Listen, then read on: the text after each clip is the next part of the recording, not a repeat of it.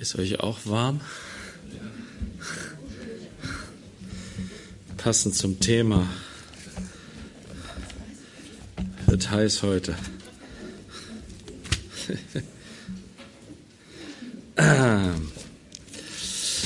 Ja.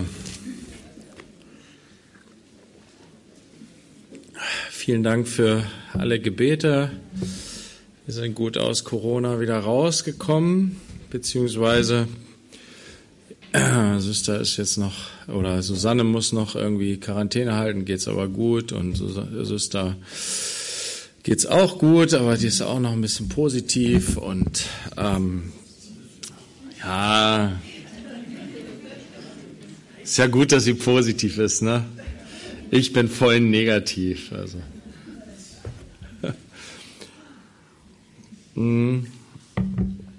Genau. Ja, lass uns noch mal kurz beten. Herr, wir danken dir für deine Gnade mit uns Menschen, Herr. Wir danken dir für dein Wort, was Kraft hat, uns selig zu machen, was Kraft hat, uns zu retten, uns zu heilen.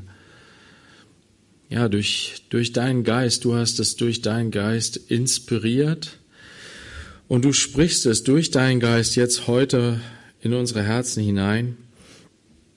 Wir bitten dich, dass du in uns Freude und Freiheit schenkst, dein Wort aufzunehmen, es anzunehmen. Herr, wir bitten dich, dass wir dein Wort verstehen, Herr, dass wir es richtig verstehen. Wir beten, dass du durch dein Wort uns reinigst, Herr, wie du gesagt hast, das Wasserbad im Wort, was uns reinigt und heiligt, Herr, wir brauchen das so sehr. Und wir danken dir für diesen Morgen, für diese Zeit jetzt hier. Es ist wie bei den Jüngern damals, als du dich mit den Jüngern hingesetzt hast und ja, als der Herr dich als Sklave niedergebeugt hast, um ihnen die Füße zu waschen, Herr. Danke, dass du das heute Morgen tust und tun willst, und wir bitten dich, dass du das wirkst durch deinen Geist hier in unserer Mitte. Amen. Ja, wir sind im Hohelied, Kapitel 4.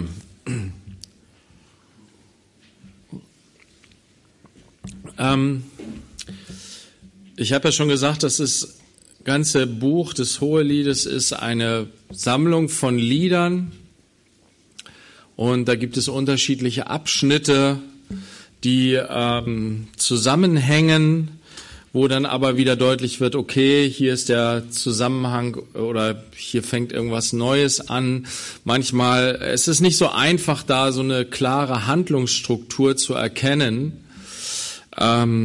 Es ist vielleicht so, als wenn du ein Musical hast, aber du hast die verbindenden Sprechtexte nicht. Du hast nur die Liedtexte sozusagen. Ist dann manchmal auch schwer, so eine Handlung zu rekonstruieren. Vielleicht ist es sowas gewesen. Ein Stück weit kann man aber auch einen Handlungsfaden sehen oder erkennen, indem wir eigentlich in den ersten Kapiteln gesehen haben, dass es sehr stark von dem die Texte sehr stark aus der Perspektive der Frau hier formuliert werden. Und ja, dass sie begeistert ist von dem, was sie, wie sie die Liebe des Mannes, der sie liebt, erlebt, erfährt und was das in ihr bewirkt und was das mit ihr macht. Dann haben wir aber in Kapitel 3 gesehen, in der zweiten Hälfte, haben wir im Grunde ein Hochzeitslied gesehen, wo der Tag der Hochzeit Salomos beschrieben wird und wo die Braut zu ihm getragen wird, mit kostbaren Düften umgeben, mit einer kostbaren Duftwolke. Und sie wird zu ihm getragen und auch er wird getragen zur Hochzeit hin. Und es ist der Tag der Freude seines Herzens. In Kapitel 4 haben wir vor einigen Wochen im ersten Teil schon angeschaut. Dieses ganze Kapitel im Grunde bis Kapitel 5, Vers 1 bildet eigentlich einen engen Zusammenhang. Und man merkt einfach auch an bestimmten Stellen, dass es auch inhaltlich gut zusammenpasst zu dem, was vorher eigentlich, wovon vorher die Rede ist, nämlich von der Hochzeit. Und dass im Grunde Kapitel 4, Vers 1 bis 15 durchgängig spricht er, und zwar der frisch gebackene Ehemann. Es ist ein Liebeslied an seine Frau mit immer größer werdender Intensität und Intimität. Und zwar die ersten Verse hatten wir gelesen, ist erstmal ein Lobpreis auf ihre Schönheit, auf das, was er sieht. Sie kommen sich nahe und er sieht sie. Wie Rosi vorhin gesagt hat, Gott ist der Gott, der uns sieht, der uns anschaut. Und wie wir vor ein paar Wochen gesehen haben, ist es überraschend zu hören vielleicht für manche von uns, dass wenn Gott uns anschaut, uns, seine Kinder, dass er sagt, du bist schön. Kein Makel ist an dir.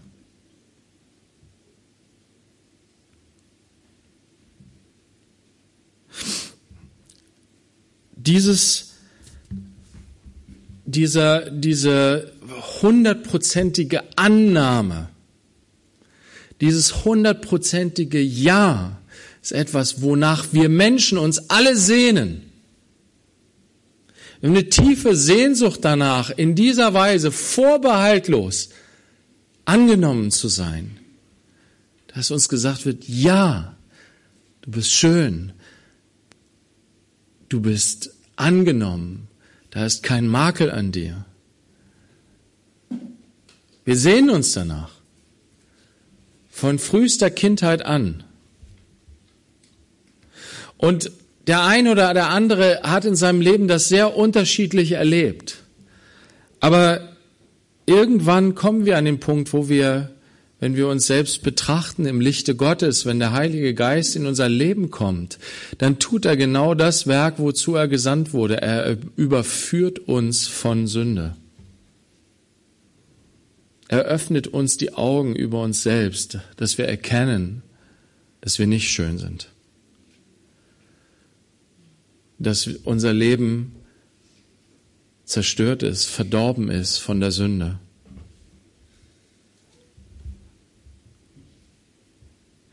Aber deswegen ist Jesus gekommen, um uns, die wir verloren sind, zu retten.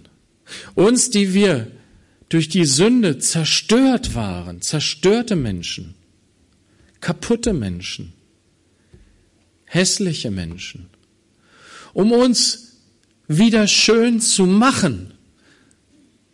Und das zeigt uns auch ein Stück weit das Hohelied, wie die Liebe des Mannes, die sie empfängt, die sie aufsaugt, über die sie begeistert spricht, wie das etwas in ihr bewirkt. Sie wird schön durch die Liebe des Mannes. Und das ist der Prozess, den Gott in uns Menschen tut. Er spricht davon in seinem Wort, dass diese Beziehung zwischen Mann und Frau, diese Liebesbeziehung, diese exklusive, intime Liebesbeziehung, dass das am Ende nur ein Bild von etwas viel Höherem ist, etwas viel Größerem, nämlich die Liebe des Mannes, Jesus Christus, des Königs, zu seiner Braut, zu seiner Frau, der Gemeinde. Derer, die ihm gehören. Und so spricht er zu jedem Einzelnen, aber auch zu uns als ganzer Gemeinde. Du bist schön, ohne Makel bist du. Warum? Weil ich all deinen Makel getilgt habe durch meine Liebe. Ich habe dich gereinigt im Wasserbad des Wortes. Ich habe dich gereinigt durch mein Blut. Ich habe dir meine Gerechtigkeit geschenkt. Ich habe dir dein dreckiges Kleid ausgezogen und ein reines Gewand angezogen. All das, was dich verunreinigt, was dich verdreckt hat, was dich hässlich gemacht hat, was dich, was dir angehaftet ist, ich habe es alles hinweggenommen. Ich weiß nicht, wo du jetzt hier stehst, wenn du hier sitzt. Glaubst du das? Du darfst das glauben. Jesus, du kannst Jesus vertrauen, wenn er dir sagt, ich habe dich ganz rein gemacht. Du bist ohne Makel. Und dir geschieht, wie du geglaubt hast. Wenn du es glaubst, wirst du selig.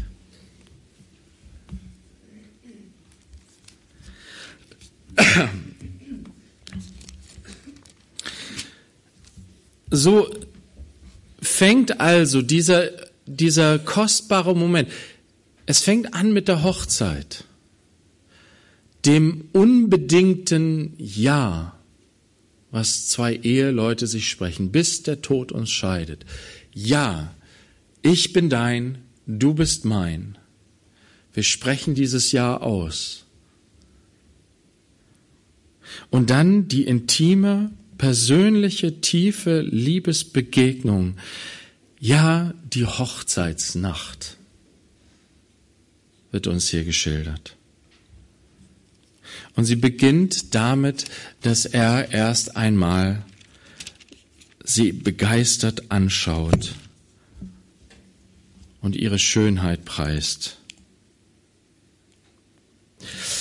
Ich fange einfach nochmal an hier in Hohelied 4, Vers 1.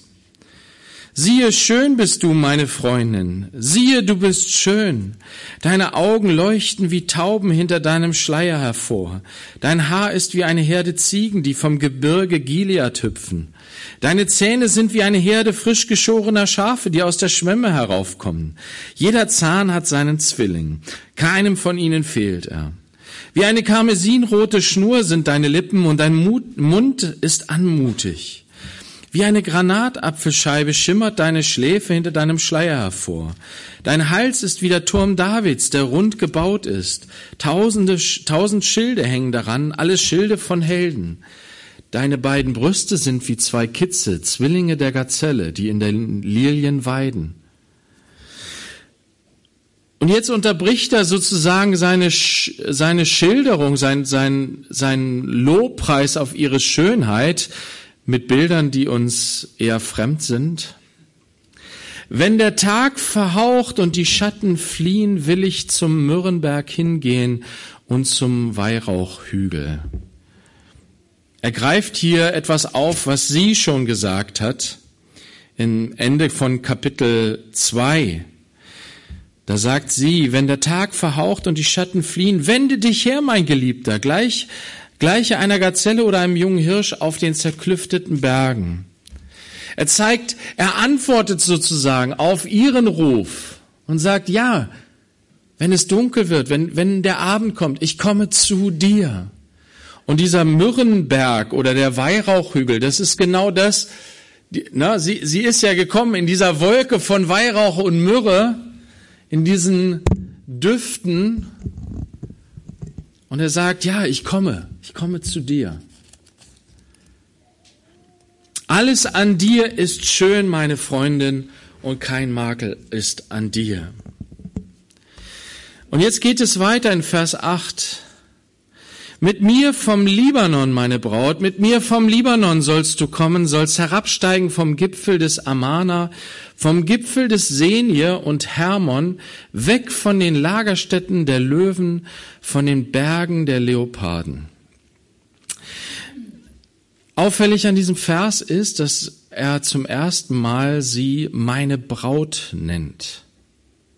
Und das weist darauf hin, dass es hier tatsächlich um, wie gesagt, diesen Zusammenhang geht. Es ist die Hochzeit, hat stattgefunden.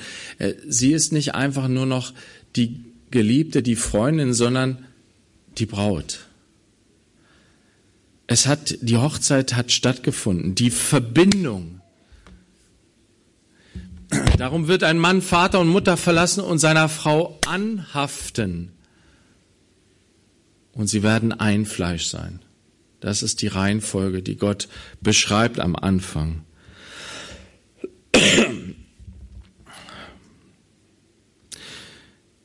Und es ist so schön zu sehen. Er sagt hier nicht zu ihr, komm, lass uns ins Bett gehen und lass uns die Liebe genießen, lass uns Sex haben miteinander, sondern er sagt, komm mit mir.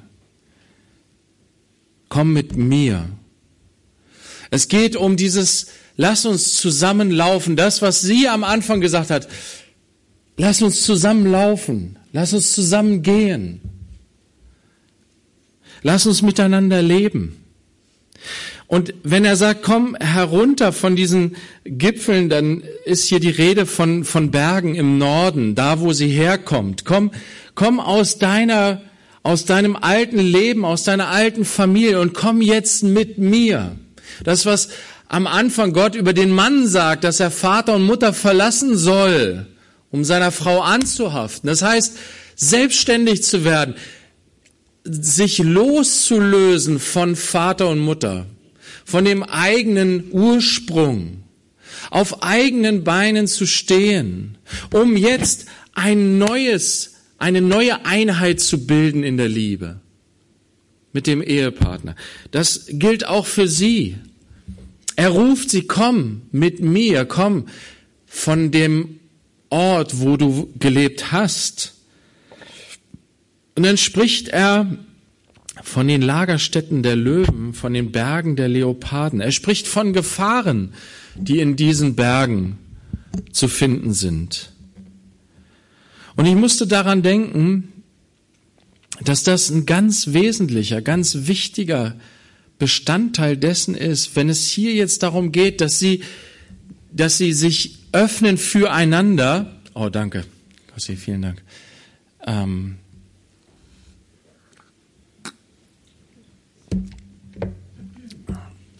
Dass sie ihre Ehe tatsächlich auch körperlich ausleben, dieses Einswerden, ein Fleisch werden, dann zeigt hier der Mann, dass es immer auch um mehr geht. Wisst ihr, das ist so kompliziert mit uns Männern und Frauen, ne? Und gerade wenn es um Sex geht.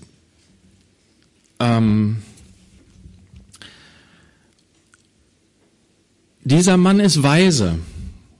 Petrus lehrt uns, dass wir als Ehemänner mit Einsicht bei unseren Frauen wohnen sollen.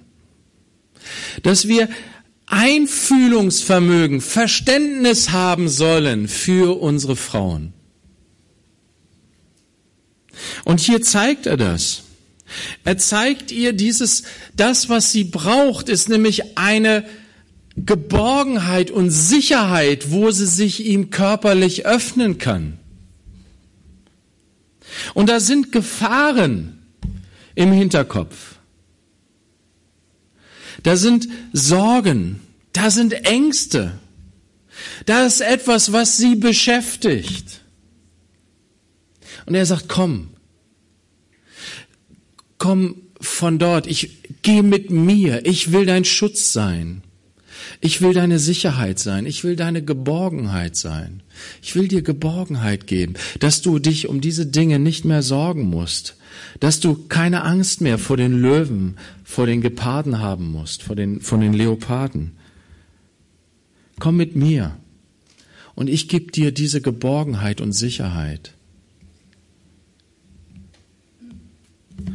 Wir Männer sind oft so beschränkt in unserem Denken.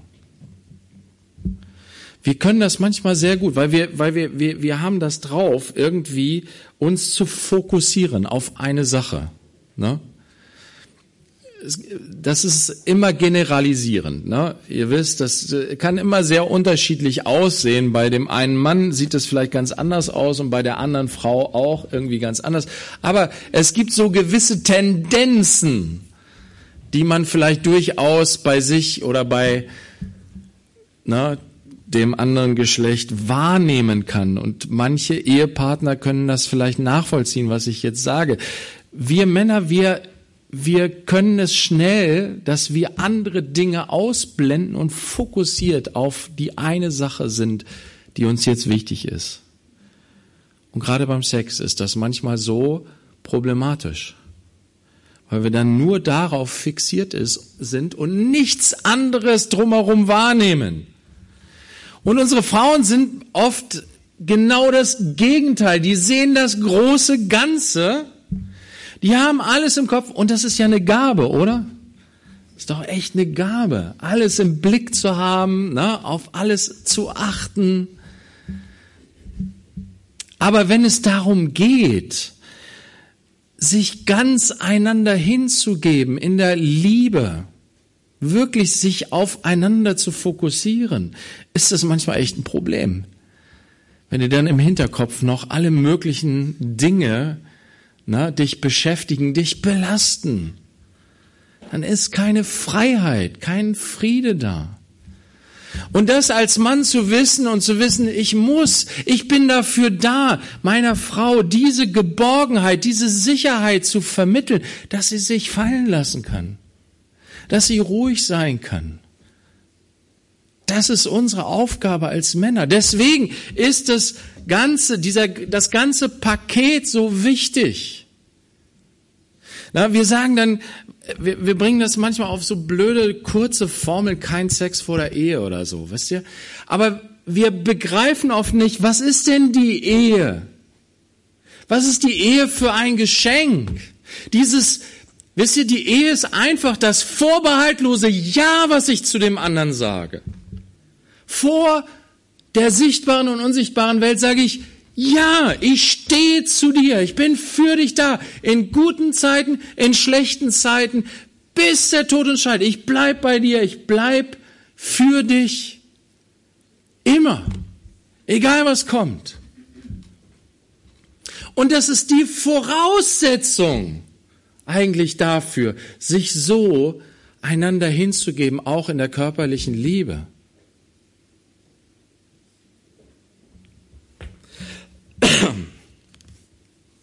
Wisst ihr, wenn hier ganz viel auch mit Worten, mit poetischen Worten der damaligen Zeit versucht wird zu beschreiben, was für ein Genuss Sexualität miteinander in der Ehe ist, dann sollten wir nicht die Perspektive verlieren, in welchem Rahmen das Gott gegeben hat. Und das zeigt sich aber hier. Ich finde, das ist sehr deutlich hier, dass genau das auch eine wichtige Rolle spielt, nämlich diese Geborgenheit und Sicherheit, die er ihr vermittelt. Du bist sicher, du bist geborgen bei mir, mit mir. Komm mit mir, lass uns zusammen gehen, lass uns zusammen leben. Ich will für dich sorgen, ich will für dich da sein. Ich will dir diese Sicherheit und Geborgenheit geben, die du brauchst. Es geht hier weiter in Vers 9. Du hast mir das Herz geraubt, meine Schwester, meine Braut. Du hast mir das Herz geraubt mit einem einzigen Blick aus deinen Augen, mit einer einzigen Kette von deinem Halsschmuck. Nachdem er ihre Schönheit gepriesen hat und auch in die Details hineingegangen ist, beschreibt er die Wirkung, die das auf ihn hat. Und das Wort, was hier steht, das geraubt, Stefan und ich haben uns ein bisschen gestritten über diese Sachen. Ja, klar. Wir haben es ja auch vorhin gesungen. Das steht da gar nicht. Also das Wort, was da steht, ist nicht das Wort, was üblicherweise für Stehlen oder Rauben benutzt wird. Das musste ich leider enttäuschen, Stefan. Es wird auch in unterschiedlichen Übersetzungen unterschiedlich übersetzt. Es gibt auch Übersetzungen, die sagen, du hast mich verzaubert mit deinem Blick. Na? Auch eine Aussage, die ich fragwürdig finde. Das sind halt die Arten und Weisen, wie wir versuchen, das auszudrücken, was da passiert. Dieses, du schaust mich an und ich kann den Blick nicht von dir lassen. Ich werde von dir angezogen. Diese Anziehungskraft, die sie entwickelt, einfach nur mit ihrem Augenaufschlag. Das ist schon krass, oder? Was für eine Kraft. Einfach nur dieses Blicken hat. Und nicht umsonst ist es doch schicklich, wenn du mit jemandem zusammen irgendwie am Tisch sitzt, drüben im Café zum Beispiel, dich hinsetzt, ins Gespräch dich vertiefst, dass du immer wieder wegschaust, oder? Du schaust jemandem nicht die ganze Zeit ins Gesicht. Warum? Weil genau das irgendwie dann plötzlich stattfindet. Das will man aber gar nicht. Deswegen guckt man, na, das wird peinlich dann irgendwie, ne?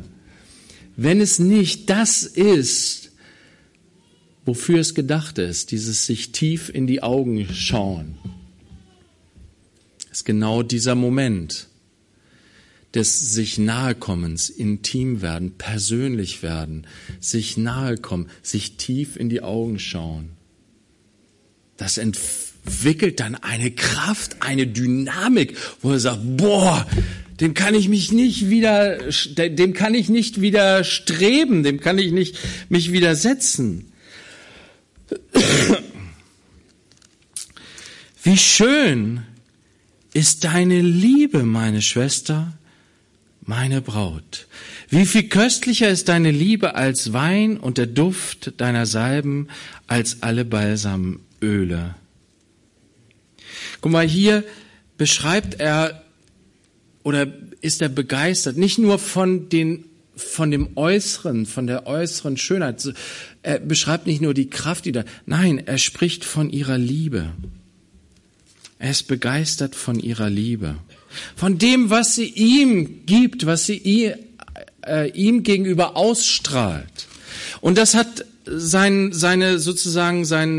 Parallele gleich im ersten Kapitel, wo sie sagt, wir wollen deine Liebe preisen, mehr als Wein. Wo sie begeistert ist von seiner Liebe. Und jetzt das Ganze von der anderen Seite. Er ist begeistert von ihrer Liebe. Wisst ihr, und das ist Gott auch. Gott liebt uns. Und er freut sich so, wenn seine Liebe wirklich unsere Herzen erreicht und in unsere Herzen eindringt und wir unser Herzen für seine Liebe öffnen und dann anfangen, begeistert zu sein von seiner Liebe. Wenn wir anfangen, ihm Lieder zu singen über seine Liebe, wenn wir es gemeinsam tun als seine Gemeinde, als seine Braut. Wisst ihr was? Gott ist auch begeistert und sagt, deine Liebe, Gemeinde, ist was Wunderschönes, was Wunderbares. Es ist so schön, dass du mich liebst. Ich freue mich daran. Es ist wirklich was Kostbares. Wie schön ist deine Liebe zu mir. Das ist was Wunderbares, was Gott da wirkt. Das Ich in ihm und er in mir, wir in ihm, er in uns, dass wir einander lieben, ist was Wunderschönes, was Herrliches, woran wir uns erfreuen können, sollen, dürfen.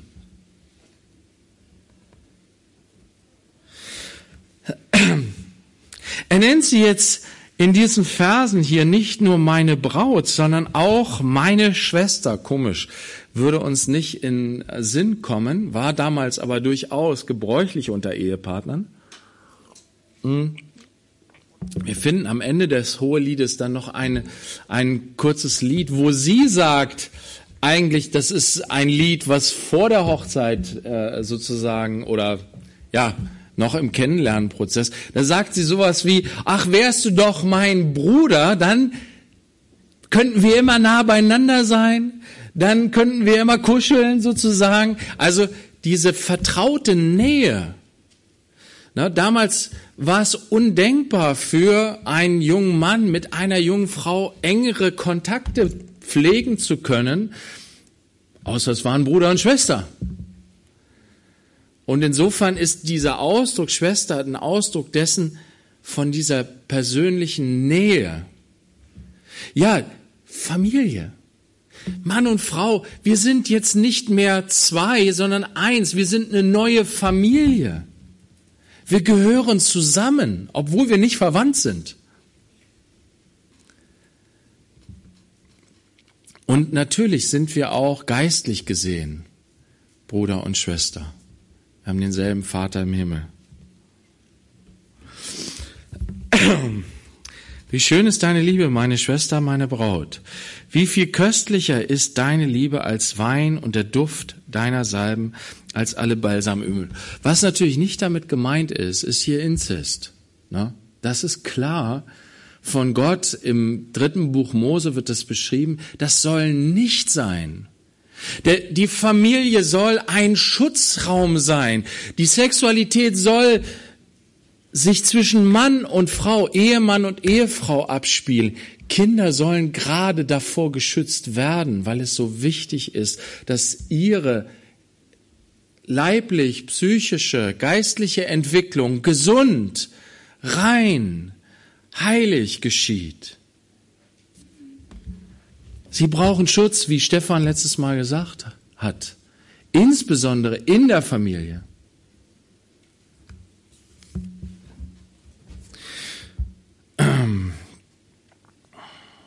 Wabenhonig träufeln deine Lippen, meine Braut. Honig und Milch ist unter deiner Zunge und der Duft deiner Gewänder gleicht dem Duft des Libanon. Wir sehen hier fortschreitende Intimität. Es bleibt nicht nur bei den Blicken. Nein, jetzt wird geküsst. Jetzt wird genossen. Der Duft wird genossen. Und dann steht hier in Vers 12, ein verschlossener Garten ist meine Schwester, meine Braut, ein verschlossener Born, eine versiegelte Quelle. Ein verschlossener Garten ist ein Garten, der seine Mauern hat und ein Tor hat, wo du nicht hineinkommst.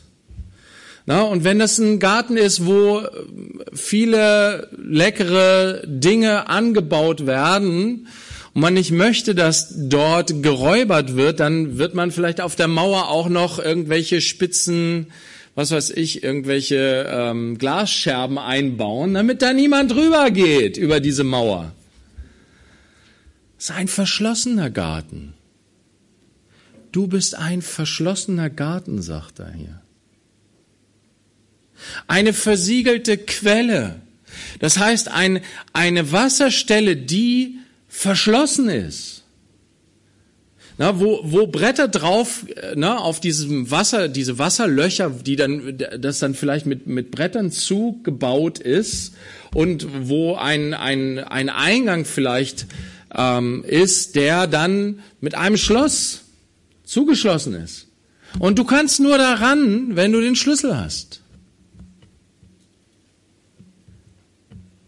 Wisst ihr, wovon das spricht?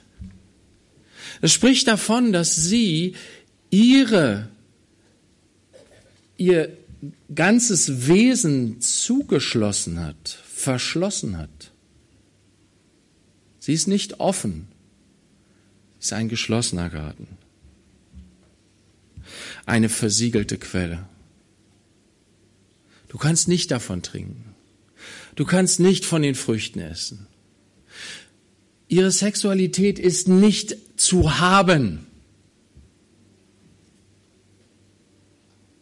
sondern sie ist verschlossen. Nur der darf in diesen Garten hineingehen, der, dem es erlaubt ist.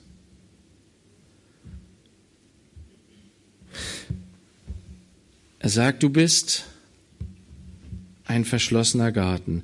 Was dir entsprost, ist ein Lustgarten von Granatäpfelbäumen samt köstlichen Früchten, Hennersträuchern samt Narden, Narde und Safran, Würzrohr und Zimt samt allerlei Weihrauchgewächsen, Myrrhe und Aloe samt allerbesten Balsamsträuchern. Eine Gartenquelle bist du, ein Brunnen mit fließendem Wasser und Wasser, das vom Libanon strömt. Er ist begeistert davon, was sie ausstrahlt. Aber er steht davor und kann nicht hinein. Er Er geht nicht einfach hinein. Er verschafft sich nicht einfach Zugang zu diesem herrlichen Garten. Obwohl er vielleicht durstig ist, er verschafft sich nicht einfach Zugang zu dieser Quelle, um zu trinken. Ja, er sagt begeistert in einem Gleichnis, so bist du. Und jetzt in Vers 16 spricht sie. Wach auf, Nordwind, und komm, Südwind, lass duften meinen Garten, lass strömen seine Balsamöle. Was sagt sie damit? Sie meint, ich will es anfachen. Das, was mir gegeben ist. Diese wunderbaren Früchte, all das, was mein Garten, mein Sein so reich macht. Ich will es verströmen lassen und es soll durch den Wind wohin getragen werden. Nicht irgendwohin. Zu ihrem Geliebten. Mein Geliebter, komme in seinen Garten und esse seine köstlichen Früchte.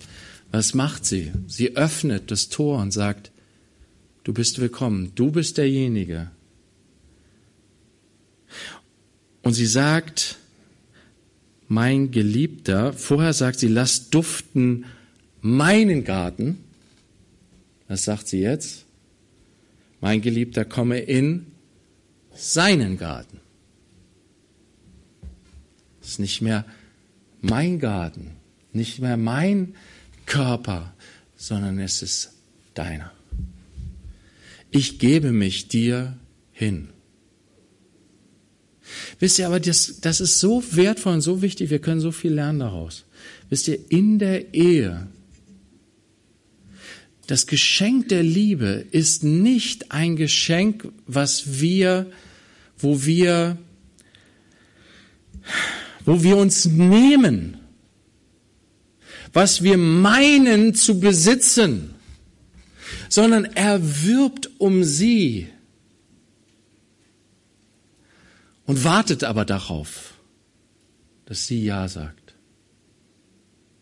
Wisst ihr, es gibt so viele, also es gibt unter der Herrschaft der Sünde ist das ganze Thema Sexualität so belastet. So viele Menschen, die so viele schlimme Dinge erlebt haben. Obwohl dieses Geschenk ein segensreiches Geschenk ist. Was Mann und Frau glücklich macht, wie wir das hier lesen. Er komme in seinen Garten und esse seine köstlichen Früchte. Und dann steht in Kapitel 5, Vers 1, sagt er, ich komme in meinen Garten, meine Schwester, meine Braut. Ich pflücke meine Myrrhe samt meinem Balsam, esse meine Wabe samt meinem Honig, trinke meinen Wein samt meiner Milch. Und dann schließt es ab mit einem Ausruf, der Freude. Gott selbst spricht hier zu uns allen, esst, Freunde, trinkt und berauscht euch an der Liebe, genießt das Gute, was Gott euch gegeben hat, in der Liebe. Aber wisst ihr, durch die Herrschaft der Sünde, wie gesagt, wir haben so viel Schaden erlitten, persönlich. Wir haben so viel Schaden angerichtet an anderen.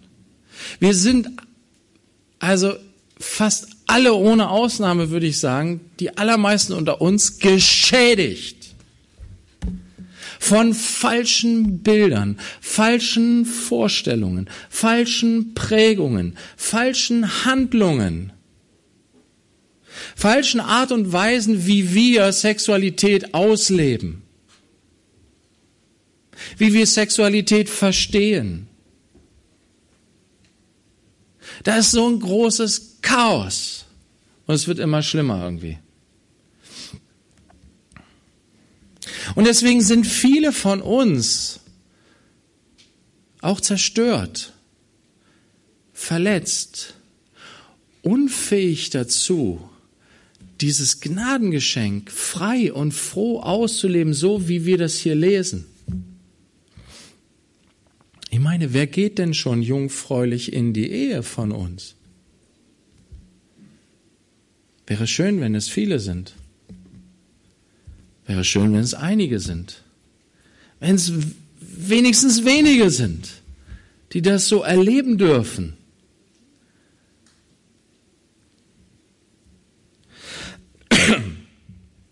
Wisst ihr, und dieses wunderbare Geschenk, es ist aber ein ganz wichtiger Teil davon ist, dieses sich gegenseitig in der Liebe hingeben, in der Freiheit.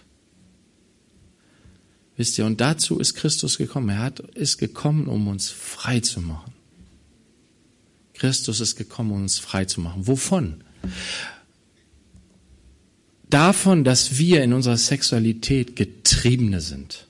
Getriebene von unseren Begierden, Getriebene auch von unseren Ängsten, von unseren Verletzungen, Getriebene in jeglicher Hinsicht, getrieben dazu, uns zu verschließen und das Gute, was Gott uns gegeben hat, auf die richtige Art und Weise zu genießen, Getriebene auch darin, es haben zu wollen, egal was und wie.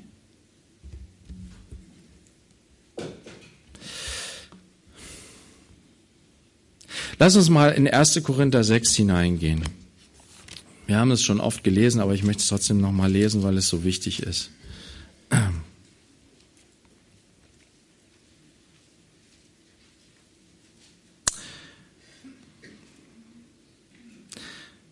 Vers 17 steht in Kapitel 6 von 1. Korinther, wer dem Herrn anhängt, ist ein Geist mit ihm. Vers 19 steht, wisst ihr nicht, dass euer Leib ein Tempel des Heiligen Geistes in euch ist, den ihr von Gott habt und dass ihr nicht euch selbst gehört, denn ihr seid um einen Preis erkauft worden. Verherrlicht nun Gott mit eurem Leib. Wisst ihr das, was Christus uns gebracht hat, unser König, er hat uns erlöst, damit wir dieses Gnadengeschenk der Sexualität, dass wir einen Leib haben, mit dem wir mit einem Partner des anderen Geschlechtes eins werden können. Das ist ein wunderbares Schöpfungsgeschenk Gottes, was er uns am Anfang gegeben hat. Aber Paulus spricht hier über die Sünde, über die Macht der Sünde, das, wozu die Sünde uns treibt.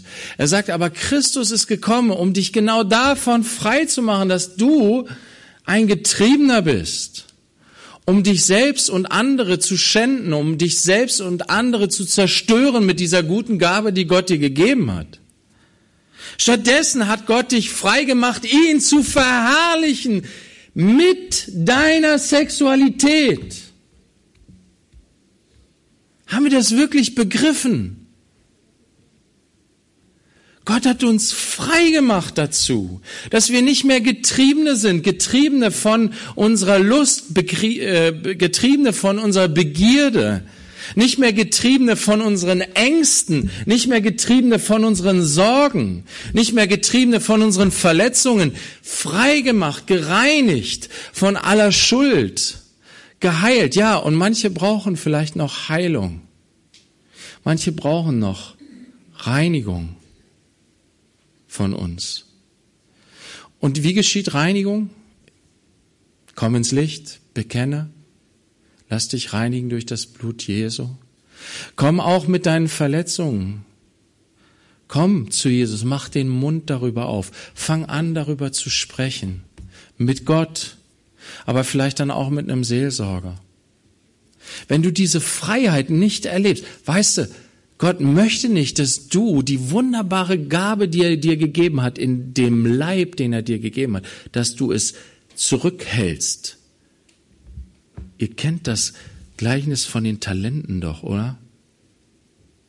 Gott hat uns auch mit unserem Leib eine Gabe gegeben, die wir in Freude und Freiheit einsetzen sollen, zu seiner Verherrlichung. Wie kann ich aber mit meiner Sexualität jetzt Gott verherrlichen? Auf zwei Weisen. Die eine Weise ist die, dass ich das Geschenk Gottes als Gabe verstehe, mit der ich in dem Treuebund der Ehe meinen Ehepartner segnen, beschenken und glücklich machen kann. Das ist das eine. Und es ist eben nicht nur, es geht nicht nur um Sex, wir haben gesehen im Hohelied, es geht um so vieles. Es geht um Wertschätzung, es geht um Liebe, es geht darum, Geborgenheit zu geben, Schutz zu geben, es geht darum, miteinander zu gehen, das Leben miteinander zu teilen. Es geht darum, dieses vorbehaltlose Ja einander zuzusprechen und es zu zeigen, auch bis ins Körperliche hinein. Ja, ich bin mit dir, wir sind eins. Darin gehört dieses ganze Paket. Es ist ein Geschenk Gottes, eine Gabe. Wenn du ein befreites Kind Gottes bist, dann verstehst du, es ist eine Gabe für eine ganz spezielle Aufgabe.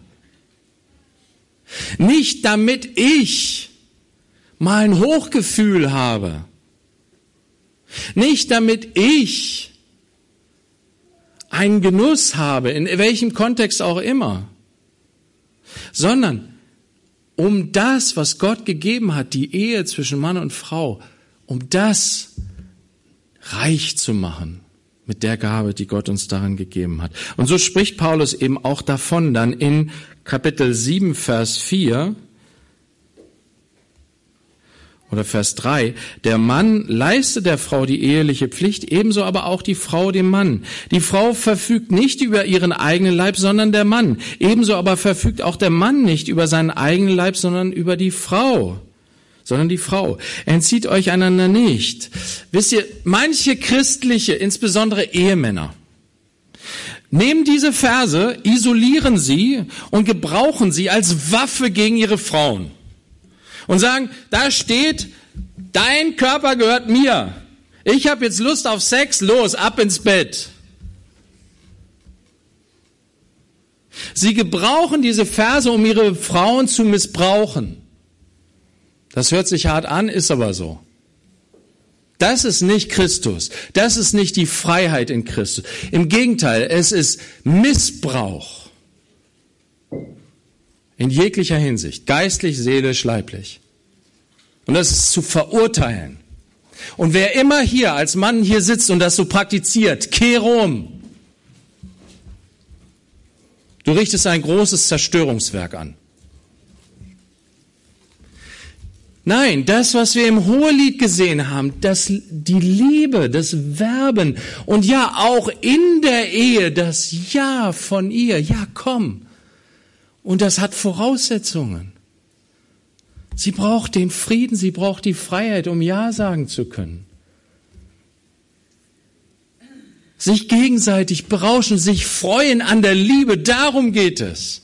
Nicht darum, dass ich meinen sexuellen Druck abbaue. Ich bin nicht mehr ein Getriebener, ich bin frei in Christus.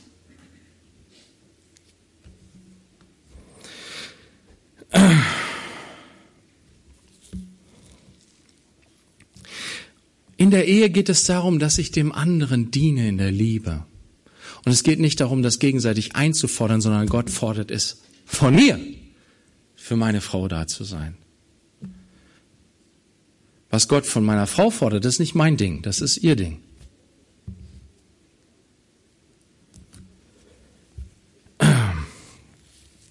Es gibt noch eine zweite, ich will das trotzdem nochmal sagen, auch wenn ich das schon das ein oder andere Mal, aber ich glaube, ich kann vielleicht noch etwas sagen, was Gott irgendwie gezeigt hat.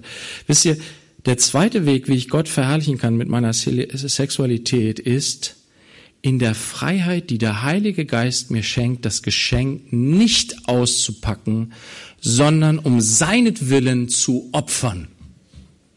Ich musste an diese Geschichte denken, wo David einmal gesagt hat, mich dürstet von der Quelle in Bethlehem zu trinken. Was er damit sagen wollte ist, ich würde so gerne wieder nach Bethlehem. Er war verfolgt, er war, ne, Saul, der König Saul hat ihn verfolgt und er war ein Getriebener, er war, musste sich überall verstecken und er wäre so gerne wieder in seine Heimatstadt gegangen, einfach so an die Quelle, um dort Wasser zu trinken und dann hat er vor seinen Jungs diesen Ausspruch getan und die Jungs haben das Wort wörtlich genommen und sind losgezogen, weil sie ihren David so liebten, ihren Herrn und haben gesagt, wir riskieren unser Leben, gehen in dieses Feindesland und holen David einen Krug Wasser von der Quelle in Bethlehem. Und sie sind losgezogen, haben dieses Wasser geholt unter Einsatz ihres Lebens. Und David ist völlig fertig mit den Nerven, denkt so, wow, was habt ihr irgendwie auf euch genommen, nur um mir dieses Wasser zu bringen? Wisst ihr, was er dann gemacht hat? Er hat das Wasser ausgegossen. Er hat es nicht getrunken. Und man steht davor und denkt so, du bist so Balla, was? Wenn ich das gemacht hätte, hätte ich gesagt, sag mal, spinnst du noch? Ich habe da gerade mein Leben riskiert und du gießt das hier auf die Erde? Aber was hat er gesagt? Er hat gesagt, ich gieße es vor dem Herrn aus. Es ist ein Trankopfer, was ausgegossen wird für den Herrn. Das heißt, dieses Opfern, ich gebrauche das nicht, sondern ich übergebe es dem Herrn, dadurch, dass ich es ausgieße. Und damit ehre ich den Herrn und auch diejenigen, die hier ihr Leben riskiert haben. Wisst ihr, dieses Verständnis haben wir nicht als moderne Menschen. Wir denken immer nur, das, was nützt, das ist sozusagen, was bringt das? Das ist immer unsere Frage, ne? Was bringt das? Was kommt am Ende dafür Nutzen bei raus? Das haben auch die Jünger damals aber. Wisst ihr, als die Frau ihr Parfum, ihre über Jesus ausgegossen hat, haben die Jünger gesagt, hey, das hätte man noch teuer verkaufen können und den Armen geben können, dann hätten man Nutzen davon gehabt. So ist es nutzlos verschenkt. Sexualität, dieses wunderbare Geschenk, einen Körper zu haben, mit dem ich Frucht bringen kann, mit dem ich Freude geben und Freude empfangen kann in der Sexualität. Nutzlos verschenkt. Nein.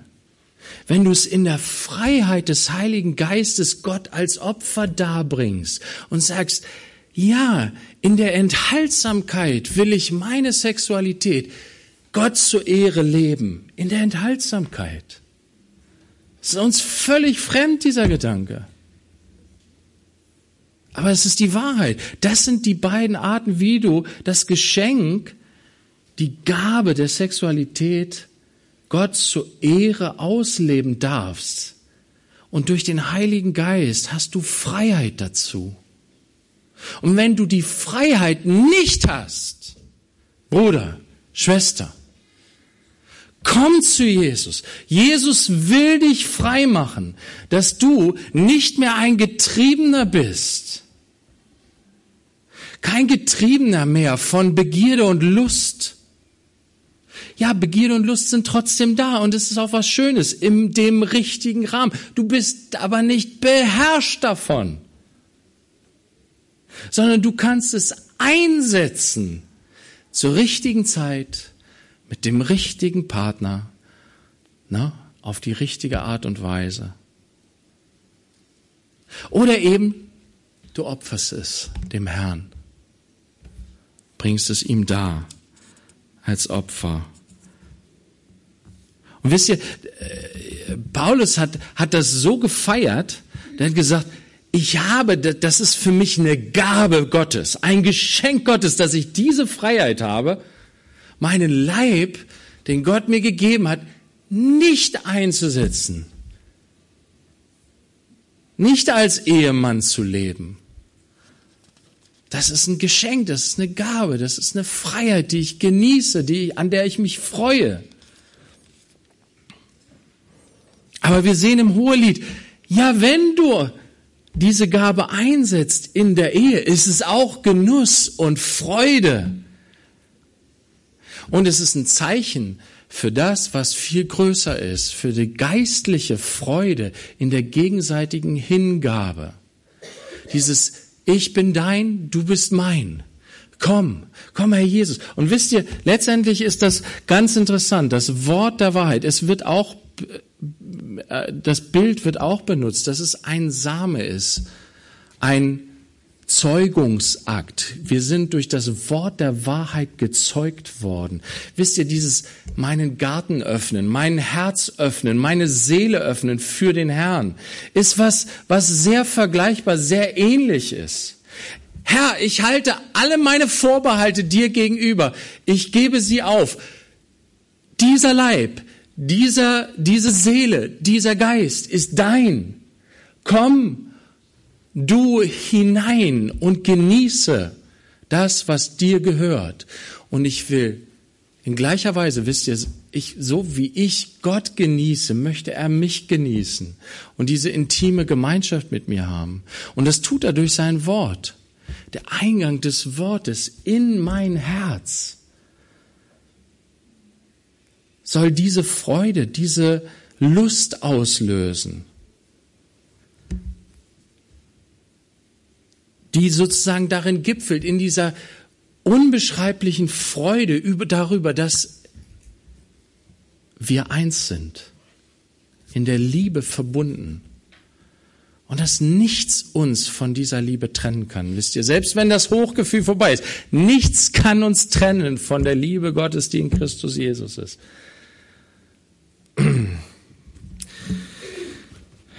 Wenn du... Wie gesagt, ich kann es dir wirklich nur sehr ans Herz legen. Ich glaube und teilweise weiß ich es auch.